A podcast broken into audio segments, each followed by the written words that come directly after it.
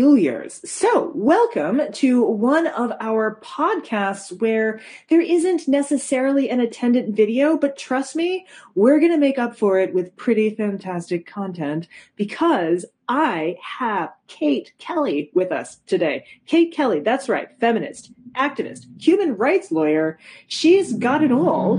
And she's going to be talking to us about a book that is releasing, releasing very soon, releasing in March called Ordinary Equality. But it's anything but ordinary. As a matter of fact, the book is a fantastic look at the fearless women and queer people who shaped the US Constitution and the Equal Rights Amendment. And I'm just so happy to have you on. Welcome, Kate Kelly. Thank you. Thanks for having me. Yes, this is exciting. I was just chatting with you, I know, at the beginning before we started the recording, that um, on one hand, your book is not peculiar in the typical sense of the word.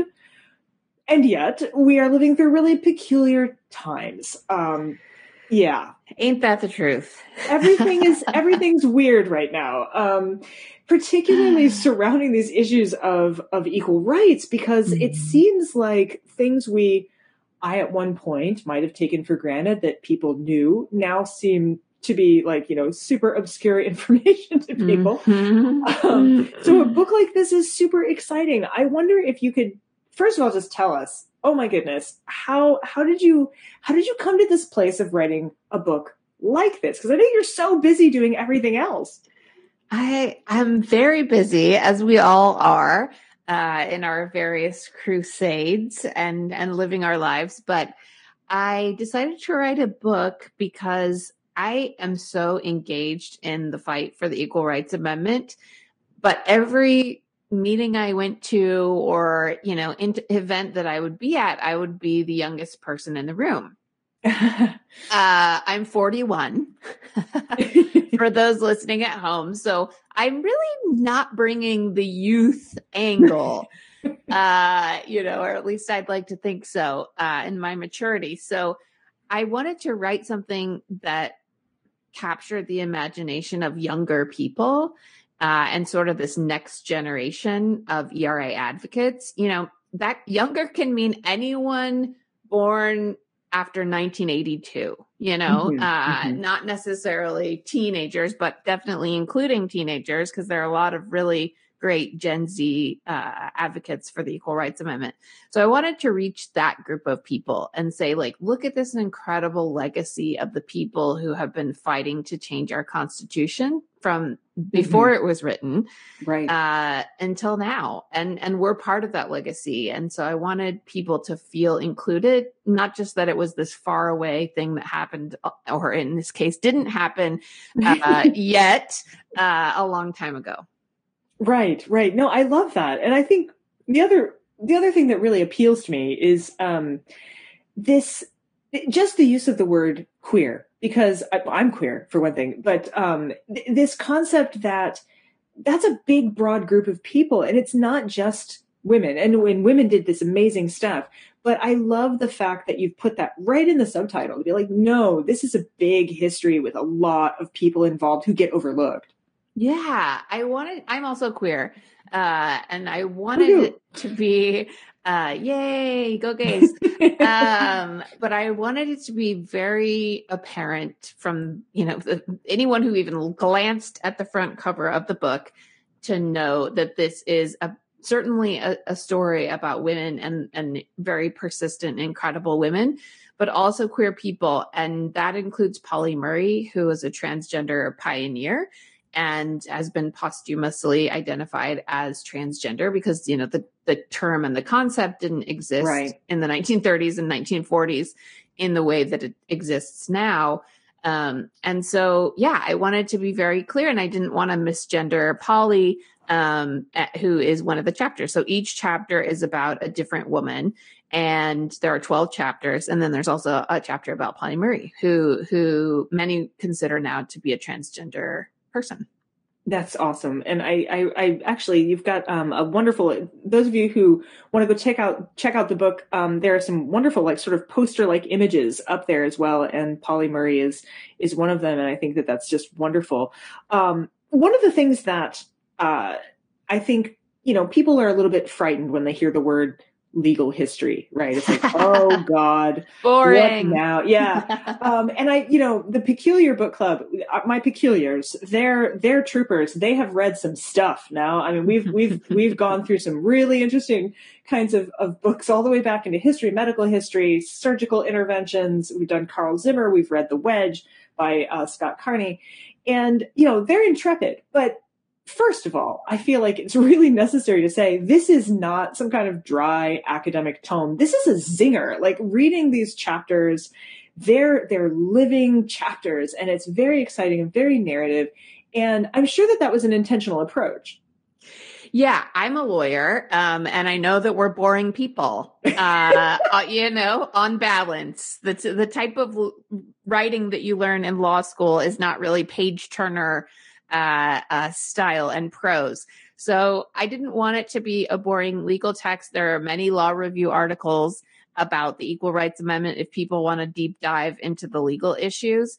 Uh, there are many, many of those. And so if, if, uh, if that's what you're looking for, this is not the book for you. um, and the, the, I actually barely, it's, it's funny because I am a lawyer and I do work on the Equal Rights Amendment in my, in my day job. Um, but I, I didn't want people to get bogged down in the technicalities of the ERA mm-hmm. because that to me isn't the story. The story is these incredible people and the century long fight to get it into the Constitution. And the technicalities will, you know, we'll have to work those out as we go along. But I wanted people to know um, the stories of the people uh, who really are the at the core of this. And and I also I called it ordinary equality. and when I first started, I have a podcast called Ordinary Equality um, by the same name and about the same subject. And when I pitched the podcast and I said, let's call it ordinary equality, the producers were like, okay, that sounds kind of boring. I don't know if people are really wanting ordinary things, but the reason I, I really fought to call it ordinary equality is I, I don't want it to be seen as some outlandish, impossible goal because really it's very straightforward. It mm-hmm. should, it should be automatic. It should be considered just, just an absolute no brainer, um, that we have, you know, ordinary equality. So I, I wanted to, it to be called ordinary equality for that reason. But I think the stories of the people in, in the book are very fascinating. I, you know, I also it also has these little sidebars because with every you know research rabbit hole I went down, I was like, oh my oh my god, this doesn't fit into the narrative, but it's so interesting. um, and I want them to know about Gandhi and how he was inspired by suffragettes, and I want them to know, you know, uh, uh, about. You want them to know that Abigail Adams rage texted. I think that that's really yes. important. it's very important. Um, you know, I I want people to understand how.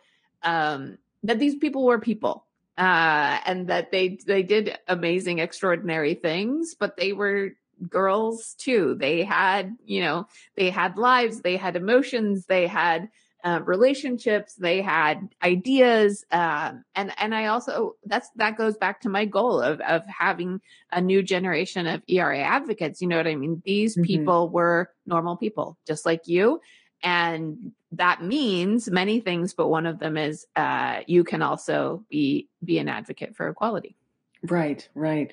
I, one of the things that I, I found i actually i read some of the reviews of the book and uh, one that i chuckled a little bit at publishers weekly had described uh, this is a breezy and inspiring history and i was like breezy? Interesting. Um, not how i would have put it probably I know some people were like, "Oh, that's so that's dismissive," you know. Uh, why are they dismissing? But I'm like, you know what? I wanted it to be very. I guess I'll say whimsical. Um, I want I'll take whimsical. I think that yeah. That, yeah, I think that works. I think so. Back to this whole point about you being actually, you know, I think that you work as a peculiar for our for our group.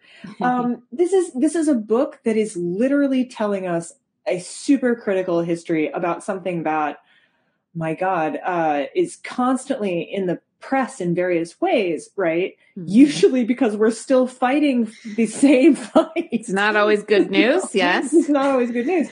um, but there is room for whimsy. There is room to, I think, look back at someone like Abigail Adams and go, okay, on some level, I get her, you know, and, mm-hmm. and to mm-hmm. see that there's, there's, ah, you have to find joy along the way because this is, it is very frustrating to keep fighting the same battles over and over again. And so I really like the approach and the tone, and I think it works incredibly well. Thank you. Yeah, I think it's funny because you know you have to find joy in the journey because we're we're fighting the same battle essentially that that women were fighting before the constitution was even written Right. Um, you know, it, it, it, you read some of the things they wrote and said, and it's like, oh, wow, it's kind of depressing how revolutionary this seems and sounds because they were saying it in 1789. You know mm. what I mm-hmm. mean? like, yeah. Yeah. They were saying it in 1919. Uh, and so I think, yeah, we're, we're fighting a lot of the same battles, but I think there's a real dignity in the struggle um, for me, it, it's not always tied to the outcome. Of course, I, I want the equal rights, want and believe that the Equal Rights Amendment will be part of the Constitution someday, hopefully in the near term rather than the, the long term. Um, but but there is a dignity and and a and a real um, you know poetic poetic purpose in in just fighting for it and and not accepting anything less than than full equality. Right. No, that's absolutely true. And I, am right now working on a book that's looking at the interwar uh, Institute for Sexology and transgender and homosexual rights that were being fought for in 19 in the 1920s and i'm going oh look in the 1920s mm-hmm. they were fighting for these rights and they had these progressive ideas oh and then right-wing fascist nationalists tried to crush oh dear i might not be doing history. You know it, it feels very now. And so i yeah. think that's another thing. Um i i'm hoping that we might we might be able to convince you to come on to one of our shows down the road. But um i think what what really turns me on about this book is that you have these individual stories and that each chapter kind of provides you with yet another sort of nugget of goodness to go yeah this is this isn't new. You know these mm-hmm. we've been fighting for this for a long time. Right yeah, and it's our legacy. It, it you know, it's our inheritance. It's our birthright.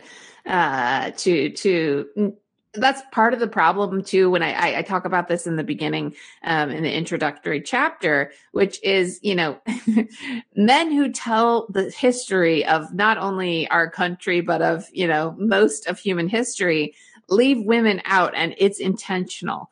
Uh, mm-hmm. It's not an accident that that women are not included in our history books. It's not an accident that women were excluded from the the Constitution, and that's what I try to get across. You know, even women at the time, right. uh, you know, were clamoring to to be counted among uh, among full citizens, and so yeah, I think it's I think that that cry for equality is is is universal and is timeless um and so yeah there is something really important about telling these stories and and kind of excavating them even from people that you know people know about like abigail adams um, and people don't know about um, like Molly Brant, lesser so Phillis Wheatley. Um, you know, there there are lots of people um, in the book, I talk about Ruth Bader Ginsburg, who everyone mm-hmm. knows, uh, but also Pauli Murray, who who right. is lesser lesser known. So I think it's really important to get these get these in the hands of folks.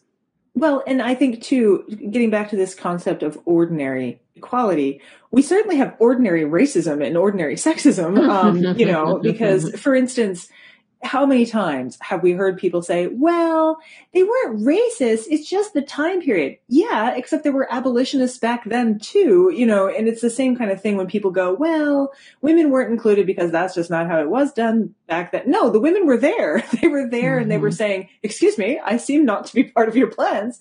Um, and right. I think that's really important. So we, we, we're, we're perfectly happy to normalize the bad stuff. Why can't we normalize the good stuff? Yeah, and I think that's the point I make in the first chapter uh, with Molly Brant, who was a Haudenosaunee leader in in the Iroquois Confederacy.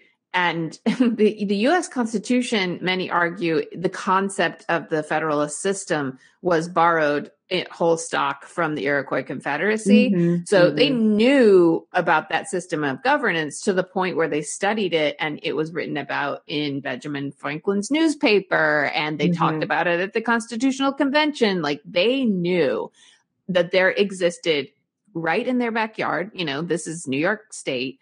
Uh, they knew that there was a- an organization, a, a, a nation uh, that functioned with women as equals. And the, and the reason, the other reason they knew is that in, at least in the Haudenosaunee, but also in Cherokee and other nations, uh, native nations, women were the ones who negotiated for land rights. right. And so when they would show up to these negotiations, they would say, Where are your women? Like, h- how can we proceed if there are no women involved in these negotiations? Um, and so they they had they copied and pasted the idea of of federalism, and then they stripped out women. yeah, yeah, And absolutely. they, they stripped out women. So it was an intentional choice. It was not just like, oh, that's how it was in old timey Exactly. times. You know, Mhm. that's how women were always silent. Women were always uh, sidelined, and that was totally acceptable and normal. No, there were women at the time who were saying this is completely unacceptable. And I, I think that that's something, um, it strikes people as quite surprising, right? It, it's similar to the fact that you find out that there was fights for, you know, uh, homosexual and trans rights in the 1919 period of time. You people go, what? No, there wasn't. But that's because we, we, we like to think that these are progressive ideas that we're just coming up with, but in fact, we have to keep resurrecting them because there's active forces keeping them down. Do you know what I mean? Right. Yeah, it's sometimes it's depressing to say, you know, this thing we've been fighting for, we've been fighting for for a hundred years, and it's nothing new. Um, but you know, patriarchy is not new. Patriarchy uh, is a system of power. Uh, and you know, patriarchy is not men, it's a system of power. And that power has existed. That system of power has existed for a very, very long time. And there are lots of institutions involved in maintaining that system of power. So, um, you know, it, it, none of this is new. Um, and while it's depressing on some level, I think it's also really wonderful to find out that you have uh, you have a legacy. Like the Rebel Alliance has been around for a long time. You know, um, you're Yeah. you're part of a you're part of a heritage. Yeah, I love that about it. And the more I found out about these stories, the more I was like, what? Like, what? They were doing what? They were saying what? You know what I mean? Like, Yeah, how? How do I not know about this? Like, you know, Crystal Eastman is one of the people I talk about, and she was a suffragist, uh, and she was also involved in the drafting of the Equal Rights Amendment, which was immediately introduced after the 19th Amendment was ratified. But her platform was not just complete equality in the Constitution. Her platform included what she called voluntary motherhood. Mhm. Um, you know, again, this is like 1921. Like this Right, is this, right. they're saying like voluntary motherhood. We demand voluntary motherhood. Um, we demand uh, free love. We demand w- equal wages. We demand, you know, all of these different things that we think are, you know, we're still fighting for. Mhm. Um, they they were talking about a hundred years ago. Um, Yeah. and so when I when I saw her platform, I was like, what? Like I, I can't believe we're still talking about this. You know, we're still debating whether or not motherhood should be voluntary. and I think that what what hurts, I think one of the things that that suffers, right, is is uh the imagination. Because I sometimes like to sit around and think, what if they'd won? You know, where might we be? And I think that's what you, you look at the lost futures, basically, that that we might have had. But at the same time, I don't find it discouraging. I, I almost find it encouraging. They gave so much, you know, it's it's incumbent upon us to find out about them and to continue their work. Yeah, and I think that's you know I I don't I don't necessarily agree that the the arc of of history bends towards justice necessarily. you, it, it doesn't bend naturally. You've you've No. really you've got to use you know some It's like tools. exfoliate horticulture. you gotta you've got to pound on it you've got to yeah exactly you really have to um shape what what the future will be and so i think um it, it, it is striking to me that what we are inheriting is not only this like completely corrupt and and imbalanced system of power but we're also inheriting all of the ideas and and passion and inspiration from the women all mm-hmm. along the way who fought against it. I love it. I love it. So tell us, um, this is coming out March 29th, 2022, mm-hmm. right? So we've got uh, a little bit of time before it comes out, but it's it's soon and people can pre-order it now. Do you have a favorite bookstore? Um, yeah, you can pre-order whatever your favorite bookstore is. Um, I uh, the place where I'm from is Salt Lake City. So if you want to order it from King's English Bookstore in Salt Lake City, uh, or Under the Umbrella, which is a queer bookstore in Salt Lake City, that's where I'm from. Um, but also you can get it anywhere anywhere you prefer. Love it. Well, I hope that we can have you on the show perhaps in season four, which is starting to take shape now, because I know the peculiars would love to get to ask you questions. I, unfortunately, on the podcast, I'm the only one who can talk to you, but on the show, everyone gets to talk to you, and we name a cocktail after your book. So, you know, it's amazing. um, thank you so much. Uh, website, other places they can find you, Twitter, etc. Yeah, my website's just Kate Kelly ESQ um, dot com. That's Esquire because I'm a lawyer and that was a very expensive degree. Uh, so I use it whenever I can. Uh, I'm also on Twitter, uh, Kate, and I used underscores. I didn't know how Twitter worked in the beginning, but it's Kate underscore Kelly underscore ESQ. Awesome, awesome. And we shall follow you and listen to your words. And again, good luck with the launch. I know it's going to be fantastic we are rooting for you here at the Peculiar Book Club. And it's so, so nice to get a chance to preview this text with you before it comes out. Thank you for joining me. Absolutely. Thanks so much. No problem. Just remember when it comes to the Peculiar Book Club, if you're weird, you're family.